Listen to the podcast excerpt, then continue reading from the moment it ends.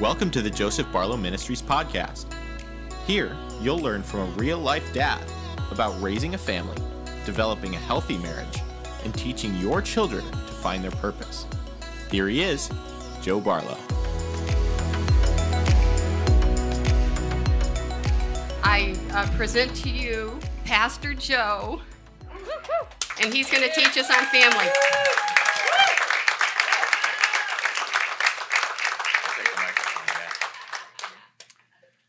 You know, Becky used to work for me uh, years ago, and uh, I still remember. Where all of a sudden, this memory came back to me. We were working at Christianity Today, and we were standing back in your office area, right by the printer, and you said to me, "There is no reason for us not to succeed as parents because there's so much that we can learn, and if we will take the time to do the classes and read the books, we can succeed." And you told me that back in the back at the beginning. Becky, before family life, Becky and I spent 15 years together on a worship team, and uh, so we have some history. Along with where's Christine? Christine in the back. Yeah, today um, I've been asked to teach on family. Go ahead and put that back up, David, if you would. now, um, I'm a blessed man. I, I, tell you, you know, my parents went around and interviewed people before they got married, and they said, they asked older couples, they said, what brings happiness in life? 100% of them said having children. Now, that wouldn't necessarily be true today because most people nowadays don't believe that children are a blessing. But we have insisted in our hearts that parents are, a, or that children are a blessing. And uh, we have continued to believe that that children are a blessing. And uh, like arrows in the hands of a warrior, are sons born in one's youth. Blessed is the man whose quiver is full of them, right? He will not be put to shame. Amen. When he, put, when he contends with his enemies in the gate. Uh, Psalms 1. Um, so Nancy and I have seven children. Uh, let's see, there's three in laws there. Yep. And five grandchildren. And um, we're believing for a whole lot more. Amen. we are believing for a whole lot more. we have any takers?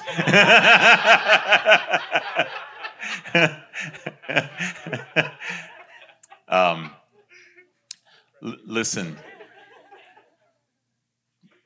Um, and I'm not, I don't want to say this by way of boasting, but like Paul said, he said, I'm saying these things that I might provoke you.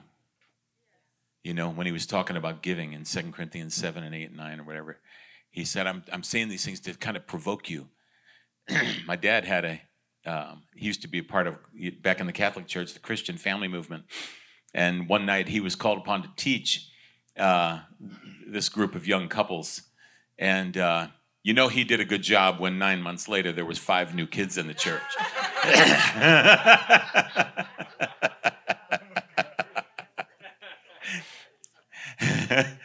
um, hey, you gotta you gotta grow the church somehow.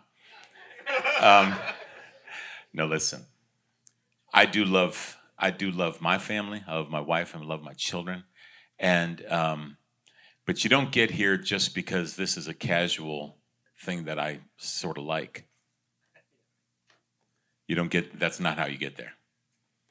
This is something that Nancy and I pursued with all of our heart, all of our energy, okay? And uh, so Danny asked me this week if I would share on, uh, let me put, let me say it the way he said it. How to have a functioning family where everyone actually likes each other. He said, Could you teach on that? Yeah. Well, yeah, I'd be happy to. Uh, let me get right in because I want to tell you that there is a lot of material in this message. And um, the way you need it organized is not the way I would organize it. So I'm going to put it out on the table. You take what you're supposed to have. Okay? There's a lot coming. So take what belongs to you. All right? There's a lot coming. All right. So, relationships, I want to start with the relationships. Aside from each person's relationship with God, which is number one for each person, The number one marriage or the number one relationship in the family is the marriage. The number one relationship in the family is the marriage. It's not parent to child, it's husband to wife. It's number one. And as a husband and wife, you are a complete family. How do I know that? Because when God looked at the husband and wife, he said, It is very good. Husband and wife, that's a complete family. You welcome then children into the family. Okay? The children don't become the focus. The husband and wife relationship stays number one. Okay? Um, I had a, a woman came to me for counseling. She said when, uh, when, you know, her husband and her and her husband were always like boyfriend, girlfriend. You know, they were just holding hands all the time, loving each other. And uh, then they had a baby. And they walked into Costco and they were giving out free samples, you know, and and so this old guy giving out free samples looks at the husband and says, "You're not number 1 anymore, are you?" And he looked at his wife and said, "Is that true?" She said, "Well, of course." He let go of her hand. He walked down the aisle away from her and they're divorced. So when I was counseling this woman, she didn't know what, what had happened. I said, the husband wife relationship is number one. She said, I was wrong. I said, I'm sorry, but yes, you were wrong. The child is not number one in your life, your spouse is number one in your life, aside from your relationship with God. Like I said, I'm putting out some heavy ones. Grab it if you need it. All right? But relationships are where you're going to preach the gospel from, so you better pay attention to relationships.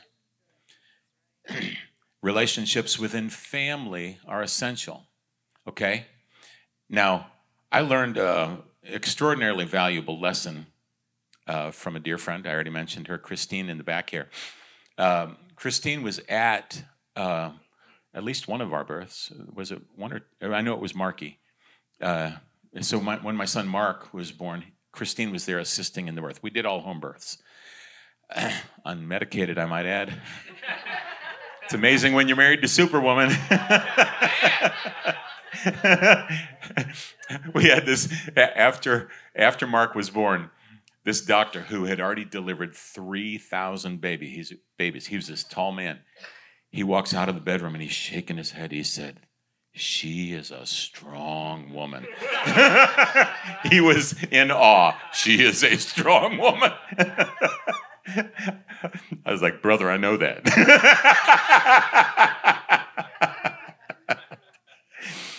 um, but two days after Mark was born, Christine came back to visit to see how baby was doing, how Marky was doing. She picked him up and she looked him in the face. You ready? This is wisdom coming to you. She stuck out her tongue. And do you know he immediately stuck out his tongue at her? She said, This is the only way that they can communicate at this age. That's the only thing that they can mimic or imitate. That's the only way they can communicate. So, guess what I do now with all the grandkids? As soon as they're born, and even when they're little, how, do I, how does grandpa communicate with them? I stick my tongue out at them. William and Winsome, the little ones, okay, I've already been doing this for a year now. I mean, the other people look at me like, thinking it's just a game. It's no game for me. I mean, yes, it's fun, but my intention is I am starting day one building my relationship with them. You got to pay attention to the connective tissue of relationship. You can't preach the gospel to your children if you have no relationship with them.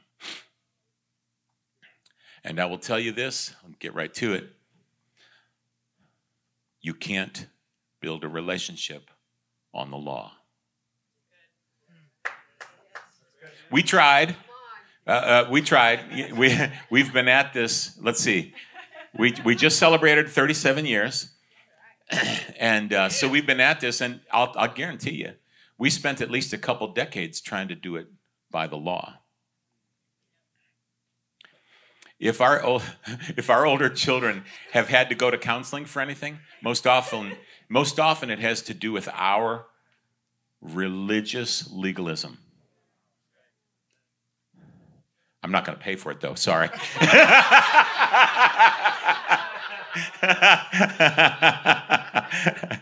I love them. Anyway, but the religious legalism, if you are legalistic with your children, what you're actually doing is you are placing something between you and them,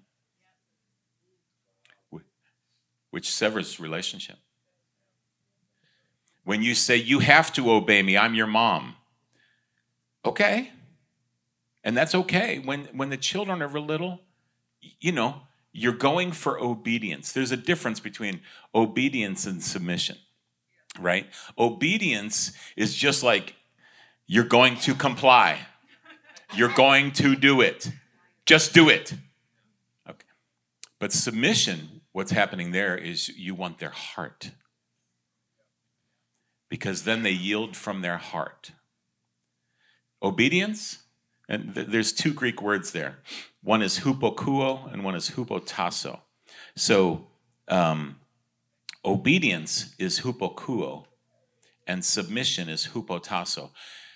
One is coming under out of obedience and, and reverence. Yes, you're like it says, children, obey your parents in the Lord, for this is right. Okay? Just do it. There's got to be order in the house. I understand. Just do it. But I'll tell you, there comes a point in time, and here's what marks it. When the child starts asking the question, why? Why this? Why that? Why that? And, and they'll, I don't know what age that is, but they start asking that question. You know why they start asking that question? Because their heart's ready to learn. They're showing signs of readiness. You better be ready.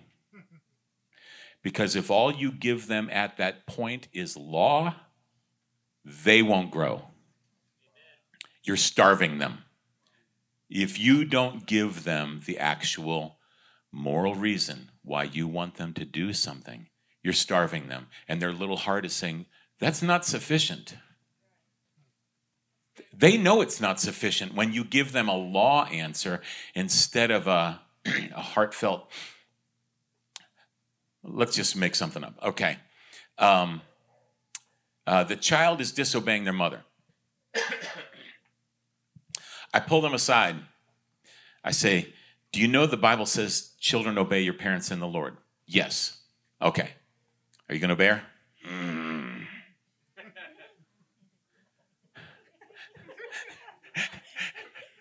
so here's a question to ask them Do you love your mother? Child, do you love your mother? Do you love her?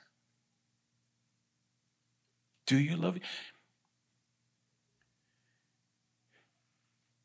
Get them to the point where they can feel that. If they're ready, get them to. Can you feel that? Do you love your mother?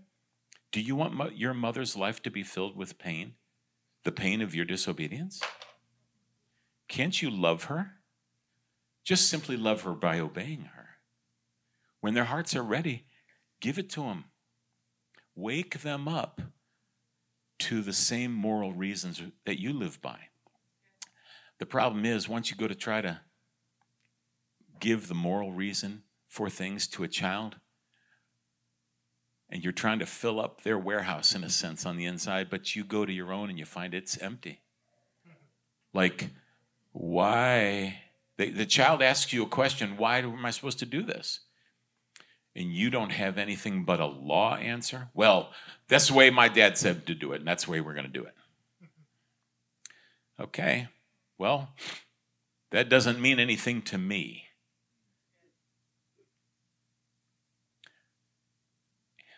Okay, let's back up a little bit. In the beginning, God created man and woman.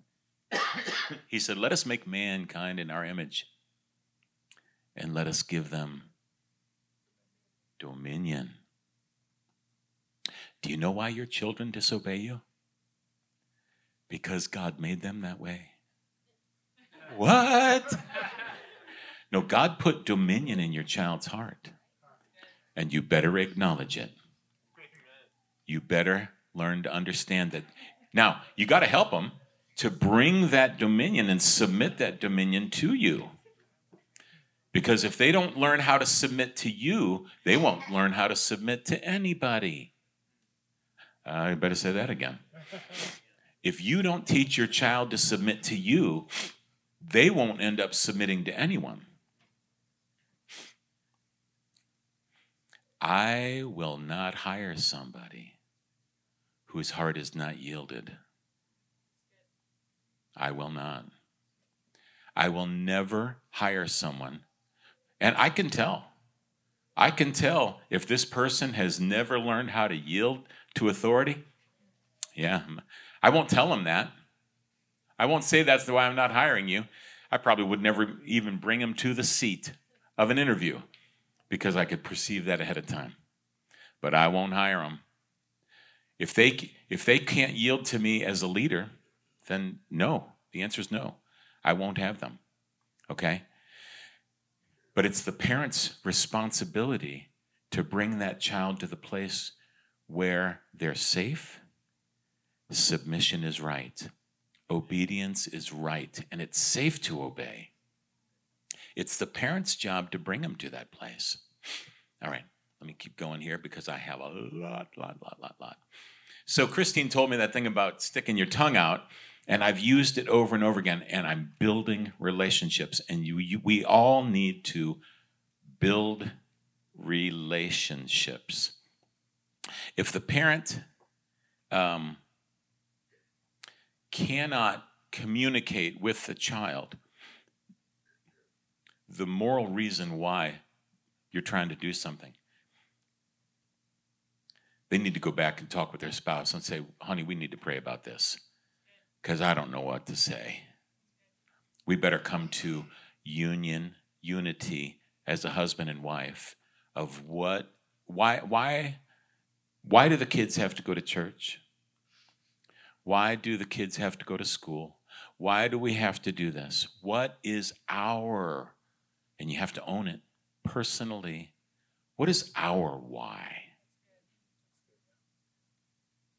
If you're living apart from why, or if you're living absent of why, L A W, living absent of why, living apart from why, that's law.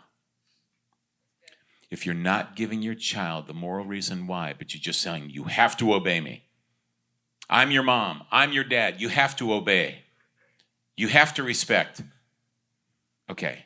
That's okay when you're when they're 3 years old because you're trying to impart it in the first place. But if they're 12 and you're still trying to do that, you are you're missing missing missing missing the boat. Build relationship. Pay attention to the connective tissue of relationship. Every situation in life brings up different problems, and we have to learn how to deal with them if you have, I'll, I'll tell you this if you work to improve relationships with your child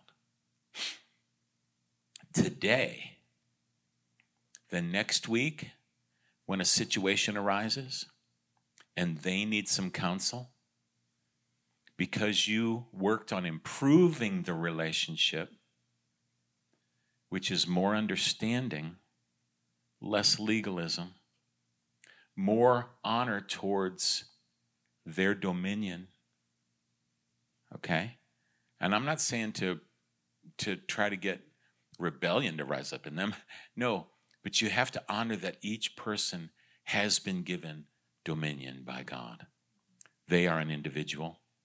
So truly, I believe, and uh, and God correct me if I'm wrong. I, I but I currently believe this. I believe every person needs to be won over.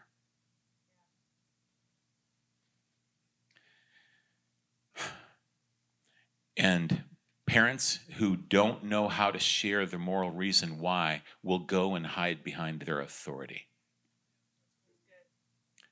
because they're not smart enough or they're not able to convince their child why this is right.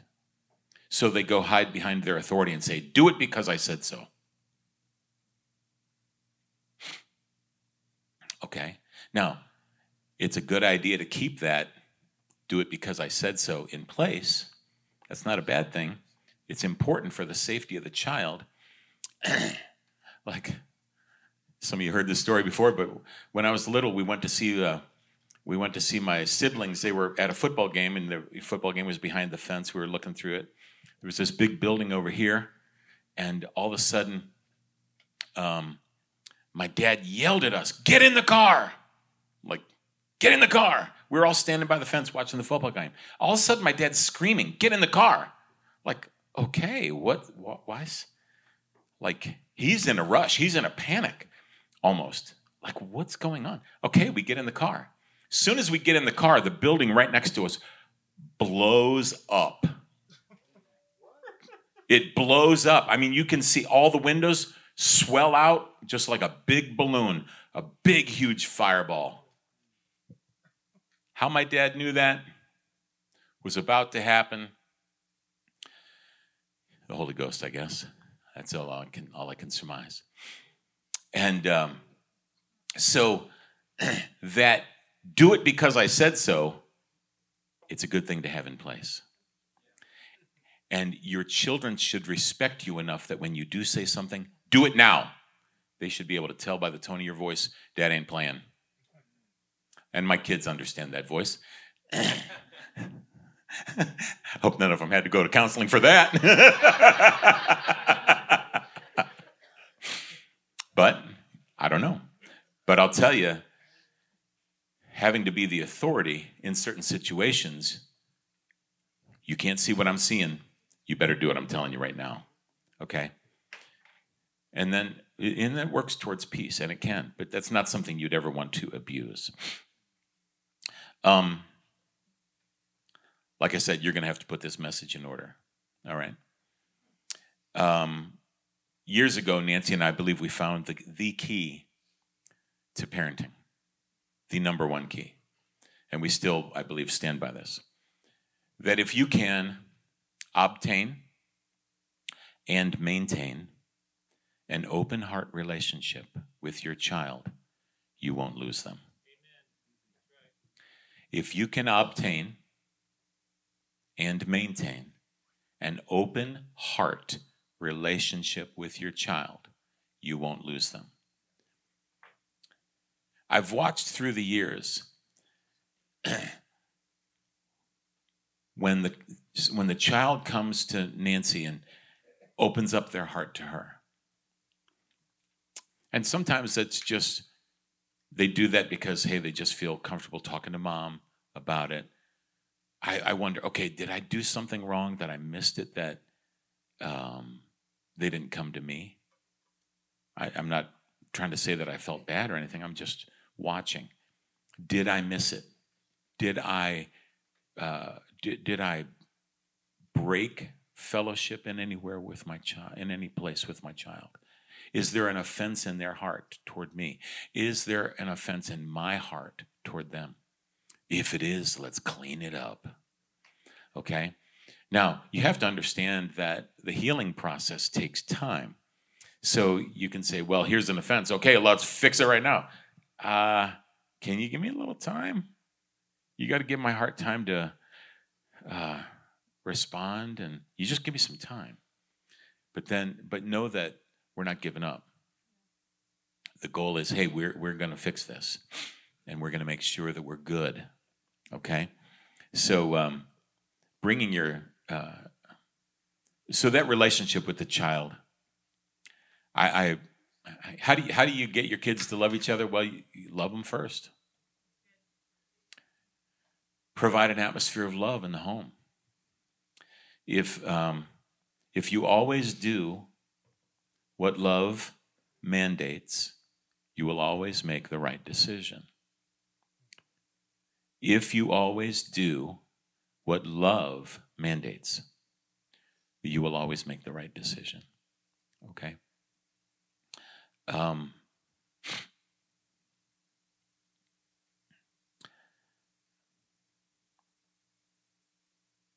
all right. Sometimes you need to, um, what is it, DTR, define the relationship. Sometimes you need to, and you probably need to do this several times with your kids as they grow. You need to sit down and say, let's just make sure we understand how things are working here. Uh, um, and define the relationship and speak and, and, speak parameters in place. When Sarah was 14, we gave her a, a welcome to womanhood party and I got to speak at it. Isn't that isn't that wise? we didn't know any better. We just did it the way we saw to do it, and it was successful. But I said, listen, we're welcoming you into womanhood, and at this point, I said, your your voice now matters in this home. We're we're looking at you as an adult now, and your opinion, your voice matters in this home. Bring me your best. Bring me your best input. I I I, I honestly, um, my children, most often, I mean, uh, aside from Nancy and I, the next the next group of people I'm going to go to normally is going to be my kids. If I'm thinking through something and praying about it, I'll go to my kids. Why? Because they're full of wisdom. How'd they get full of wisdom? We put it in there.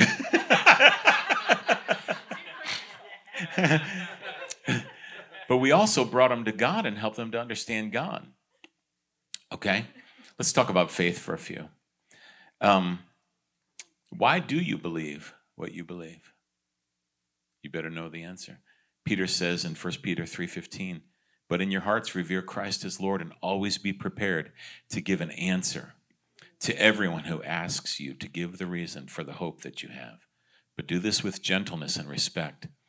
Let's look at that again. But in your hearts, revere Christ as Lord. And I would say, along with that first sentence, in your hearts, revere Christ as Lord, but also revere the Christ who's in your children. Hello? If, if your children are born again, and our, our kids all got born again at an early age. I mean, my son Mark even led our first dog to the Lord.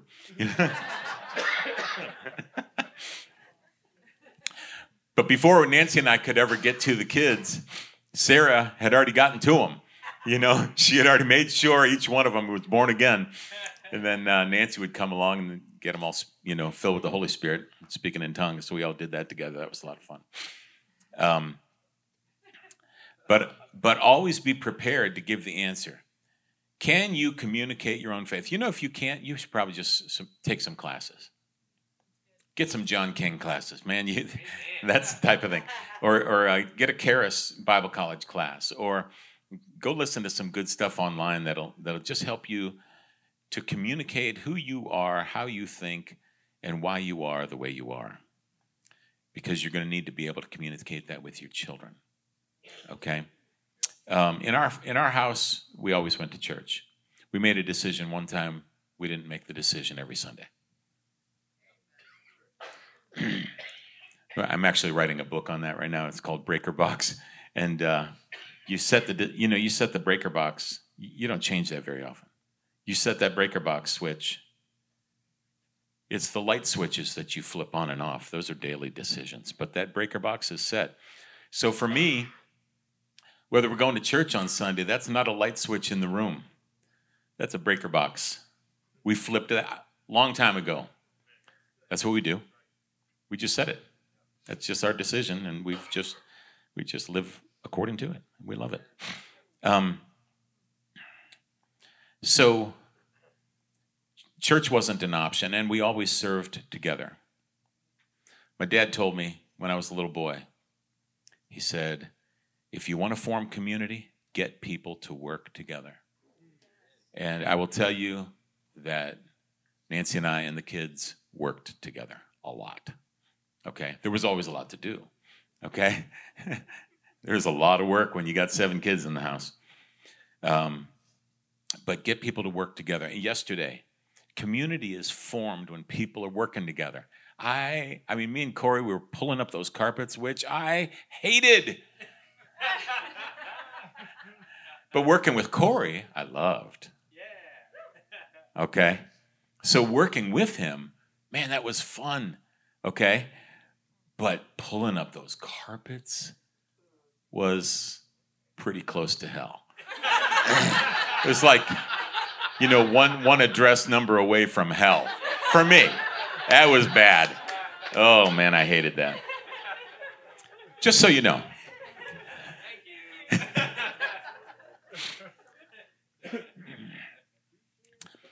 so get people to work together, get your kids to work work with your kids, you know. Marky came came and told us, he said, you know, I took my roommates and helped them to understand how to clean a bathroom. He said, because my one roommate came and he just he just folded a towel and he wiped the side of the sink. Just one little patch. And he thought he was done. Well, Nancy, before any of the children leave the house, she takes something you have to go from corner to corner, get that whole bathroom clean. How do you get it? Are you equipped? Obviously, Jules is not ready yet because she's still at home. but um, but Mark showed his roommates how he clean from corner to corner, get it done, because they had never been trained, never, never been told how do you do these things. Um, yeah, Ephesians four sixteen. From him, the whole body, joined and held together by every supporting ligament, grows and builds itself up in love, as each part does its work. See that last line, as each part does its work. That was awesome yesterday. Uh, everybody pitching in. It was so beautiful. Really, really, it was awesome. Each part doing its work. And we got a mat. I was so stunned when you sent the video out. I was like, you're kidding. You got that whole room, all those walls, and it's all cleared up. And the carpets were all up because I had to leave halfway through the day. Corey finished it out with Johnny, I guess. God bless you guys. Um, but each part does its work. You know, within the family, you have to learn how to respect who each person is. Um, uh, one of our former pastors, uh, right before she retired, Nancy and I took her out to dinner. And one thing she said to us, she said, Joe and Nancy, you have no idea who you may be raising. Now, as parents, you may have some preconceived ideas about who it is you got. And maybe you got a word or two from the Lord, some prophetic word or something. And that's great. But hold that hold that with an open palm. Watch this. Look at me. Hold that with an open palm, not a closed fist. Okay? Say, Lord, if this is you, you fulfill it. But you wait and see who your child blossoms into because you don't know who they are. I guarantee you, you don't know who they are. And so the discovery process that you go through as each child begins to bloom, and then you find out who they are. One day we were over at uh, Vito and Olga's house, and somebody had given Vito a, a potted tree. It was, you know, just about an inch and a half thick but he said he had it for like a year before he even knew what it was. He said it wasn't until it bloomed. Then he knew what it was. And I will tell you, as you're raising your children, you don't know who you're raising until they bloom. So then, when they bloom, you begin to pay attention. And how do you love and support and strengthen them in that process. Well, what happens then? You are feeding their image of themselves. You are, you are developing confidence in them. You are strengthening them. You're encouraging them. So, like we would sit around when, uh, let's see, when Olivia was born, okay? um, we had this little keyboard. It had this uh, demo sound, or you know, demo little musical thing. So when Olivia was born, we would be sitting around sitting around having family meetings and then somebody would turn on that auto you know demo music from the keyboard and andrew would take olivia in his arms and he would start moving her arms and her legs like she was dancing. And she was just a baby and everybody was laughing. And then there was this one por- portion of the music where it sounds like you're in outer space and andrew would take olivia and just turn her all around like she was floating in the air. And every, we were we would roar laughing you know it was so much fun. Even just that expression out of Andrew, that expression of fun, that expression of, uh, you know, uh, it was loving, uh, all of that. It was all in there, but we were learning who Andrew was. Okay? And each child, as they would bring something forth, we would just receive it, celebrate it, and enjoy it. Okay? Because we find that each thing each thing that the child brings into the family is a gift to the family. Do you know when we had Sarah, Andrew, Natalie, Mark, we had four kids and we were living in a 1,000 square foot house and we had all four kids in a 10 by 10 bedroom. Okay? And then, and we wanted a bigger house, but, but we just weren't getting anywhere. And then came Johnny. When Johnny came into the house, faith came into the house to get a new house.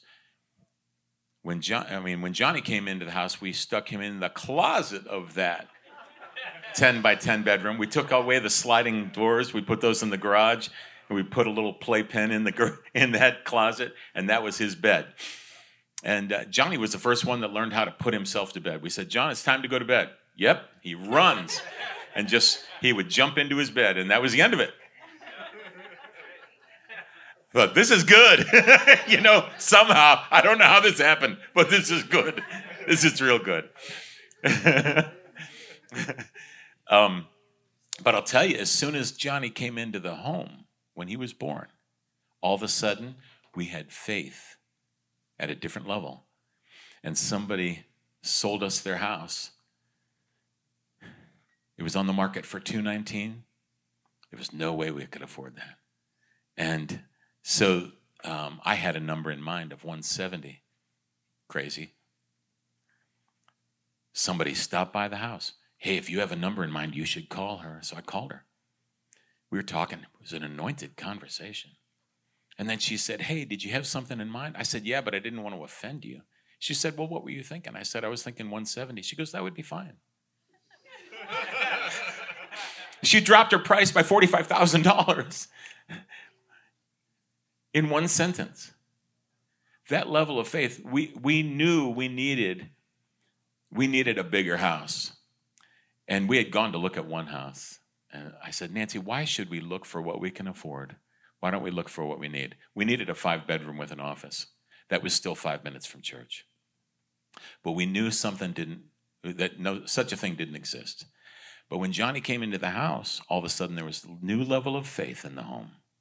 And we got that half acre lot five minutes from church with five bedrooms and an office.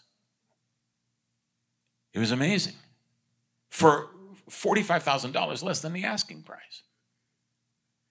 And it, got, it gets better, but we don't have time to get into the whole detail of that. But because there was more miracles that happened on and on with that. But I'm not here to talk about that. But I'm telling you that each child brings a gift into the home. And it's your job as parents to sit back and wait and discover it. Wait. Wait. Wait. But keep walking in love. So it's not a it's not a lazy waiting. It's a active waiting because you're paying attention to what is this child good at where are they starting to shine? Um, next, if you want to pass on, uh, uh, well, let me say this. In the scriptures, it's full of bad examples of people passing their faith on to their children. It's full of, I mean, really, really terrible examples. But I don't believe we are destined to follow that. I believe we are New Testament creatures. I believe we have the Spirit of God dwelling in us. And I believe that our families can be like heaven. I really believe it. And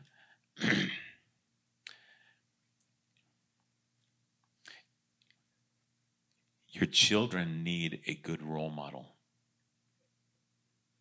You know, my dad said, my dad said, he goes, children teach you a lot. That is an understatement. Because you find out once you become a parent that your kids need a role model, one that you'd actually want them to follow. The problem is they will become like you. I'll say that again. The problem is they will become like you. So, how are you going to be? If anything is going to motivate you to change, boy, when you have people following you, all of a sudden it's a different world. Responsibility will change you. Okay? You must embody the faith you are trying to teach them. One thing that, um, well, here in Philippians 4 9, it's, Paul says, Whatever you have learned or received or heard from me or seen in me, put it into practice, and the God of peace will be with you. I will tell you this if you try to communicate with your children and make them do something that they can tell you're not doing,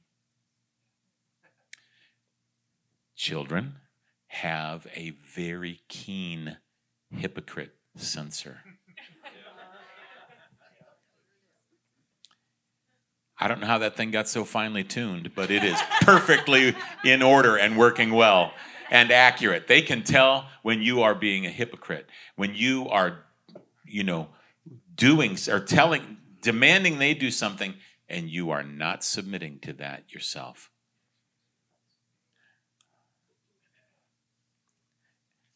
At some point, as they grow, I believe, especially, you know, the goal of, well, let me say this. You know, you're not raising children you're raising adults. Okay? You're not raising children, you're raising adults.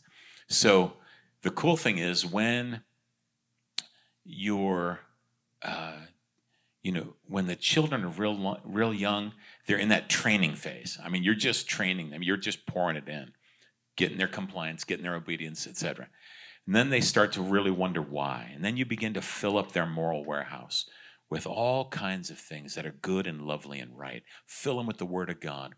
We would read the scriptures. I mean, uh, especially the Proverbs, we would read them every day. Uh, whatever the date was, that was the chapter we were reading.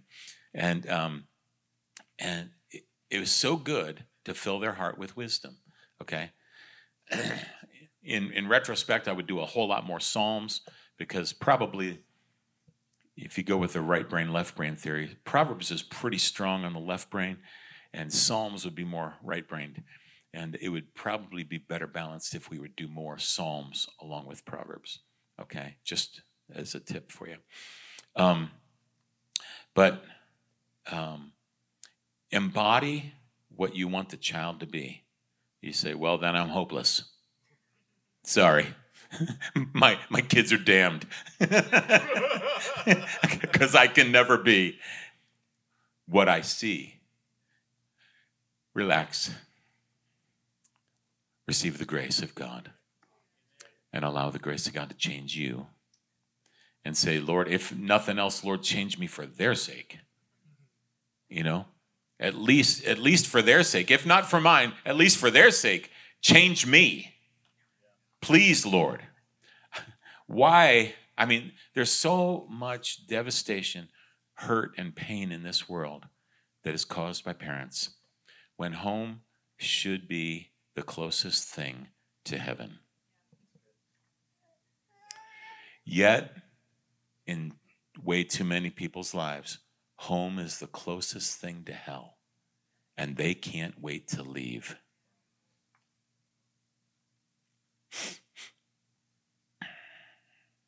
I know this is painful.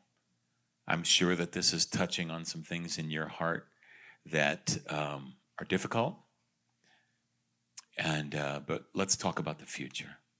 Okay, let, ask God to heal your past, but think about the future because you have people you need to share this with. There are people that need to hear the wisdom. Don't discard what you're hearing today. There's people that need to hear what you just heard. So even if you don't have children, you still can pass this over to those who can who uh, could use this help. Um, we would have a memorized scripture. Uh, colossians 3.12 therefore, therefore as god's chosen people holy and dearly loved clothe yourselves with compassion kindness humility gentleness and patience. Bear with each other and forgive one another. If you have any grievance against each other forgive as the lord forgave you and over all these virtues put on love which binds them all together in perfect unity um, scripture is our standard okay love whatever love mandates that's what we're going after I would say this here's just a separate nugget. I think some people need to balance between habit and adventure. Some people are all adventure and there's no set schedule. Other people, it's all so rigid that there's never any adventure. But a good balance between the two is healthy. Okay? Let me just give you a couple more things, please. You want you can once you get momentum going in a family, you can develop positive peer pressure. and I would say we we have that. Um, when Natalie, this was years ago, long before Danny was on the scene, Natalie went out with this friend of hers named Matt. They just went for coffee, and Andrew was online and noticed that that uh, Natalie was out having coffee with the guy, and he's like, "Who is this?" well, what is that? Andrew's a protector. He, that's why he worked as a police officer for so many years. He's a protector, and that's okay. And it took a little calming him down, you know, hey, everything's all right, you know. But those, that pressure, that influence of the peers within the family is extraordinary. I will tell you now, there's so many things that Nancy and I actually don't even have to do because the older kids will take care of it for us. when when Natalie or, or when when Olivia or Juliana they're needing some counsel on something, praise the Lord. They're probably going to go talk to Natalie. or Sarah, yeah, yeah. They'll get a hold of them. And that's okay with me because there's wisdom there. And that's also provoking or, or causing the gifting that's in them to come forth. And it's so powerful. You know, when you need, when you ask somebody a favor, you are giving them a great opportunity to become who they are. Because when you ask somebody a favor, you're activating the gift that's in them. Like if I were to ask Vito right here, if I were asked him to get up and preach right now, do you know he could? And do you know I would be activating a gift that's in him? He could he could fill your hearts with man, just amazing stuff because there's a gift in him.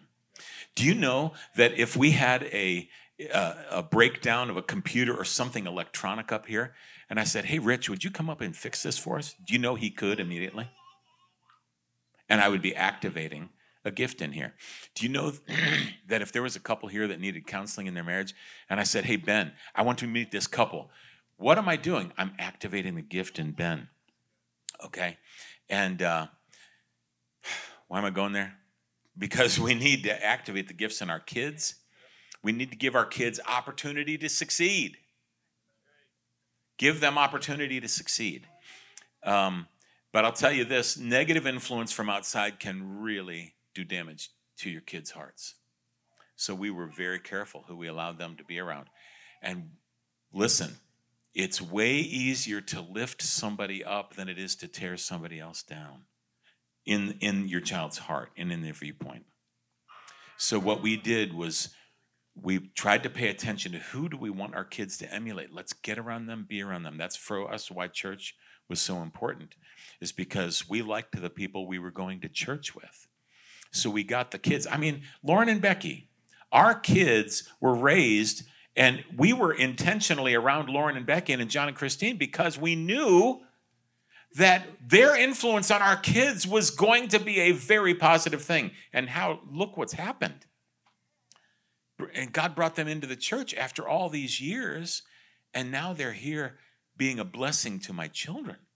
We used Becky and Lauren used to have a party at their house on Sunday night after church every week, and our kids would beg us to go to their house every week. they would beg us, and we'd go as often as we could, and it was awesome. But see, getting your kids around the people that you want them to be like and you want them to pick up from. You know, even John Aikenhead's influence on my daughters has been a very positive thing. he would he would tear into them. I mean, they got tough because of John Aikenhead. He, but I'll tell you, I knew John was loving them, and I knew my daughters were safe talking to them, and I knew that them having to go head. Oh wow, it's eleven oh eight. I'm sorry. I'll finish up here real quick. Uh, had to get that one in about John though. Got to pay my dues. Um, so expose the family to the people that you want them to learn from and to emulate. Um, open heart communication in all relationships. Uh, Proverbs 23 26, my son, give me your heart. I never understood that verse until I realized the value of an open heart relationship. My son, give me your heart. But then if your heart, if your child's heart ever closes to you, then Galatians 3 1, you foolish Galatians, who has bewitched you before your very eyes? Jesus Christ was clearly portrayed as crucified. How did your heart close to me? What happened? And healing that is, is key. All right? One last thing, and I'm done. if you are controlled by the law, um, let's get this a little bit bigger so I can see it. If you are controlled by the law, how long are you going to do that? Or when do you switch? What do you switch to? Do you want them to own the things that are in your heart? Are they really in your heart? Or are they law to you as well? purifying your motives is a big deal. Um, if you can't explain your faith to your child in a way that would cause them to willfully choose it, then do you even know your faith? Do you know why you believe? Do you know what you believe? God would love for us, because He put dominion in us, He wants us to be led by desire. Now, that means desire influenced by the Word of God, the Spirit of God, and all that. But ultimately, since He gave you dominion, He wants you to be led from desire. All right, I think you're full, which means I'm done. But, uh, oh, there's so much I could share, but um, I'm going to close this to stop. Dad, I have, one, I have one question for you, real quick. so, if you've been in a situation where you've navigated, you know, you're a little, little bit later on, maybe you have teens, and you you look back and say, "Hey, I've actually kind of like what you shared earlier. I've been leading from a position of authority exclusively and not from influence." Yeah. Uh, what do you do now? What's the real practical takeaway with? Sit down with your child and have a heart to heart, and say, "I am really trying as a parent, and I need you to pray for me. I need you to be on my team." Uh, and pray for me that I become a better parent and um, and you know when when Mark heard that we're supposed to have open heart relationship, it seemed to me that he took a steel spike and just stuck it in his door, stuck open to me. His, his heart is stuck open to me, which is awesome. But um, no door. yeah, no door. It's just yeah, it's, it's wide open to me, which is great. But um, your child needs to know that you're human and that you are really you are in process as well. And and what I'm saying is Mark knew then he had a part to play. And when he did that, all of a sudden, um, you know, it changed our relationship because he became a player in it. He wasn't just subject. He was now a player. That's good. That's so important to bring your child to that place where, where their faith matters and their, their agreement with you matters.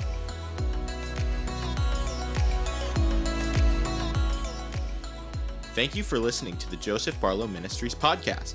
This podcast is made possible by our partners. To partner with us, head on over to josephbarlow.com, where you can donate and help us share God's heart for families with the world. And if you want to learn how to hear the voice of God personally, consider taking our Hearing the Voice of God and Journaling class.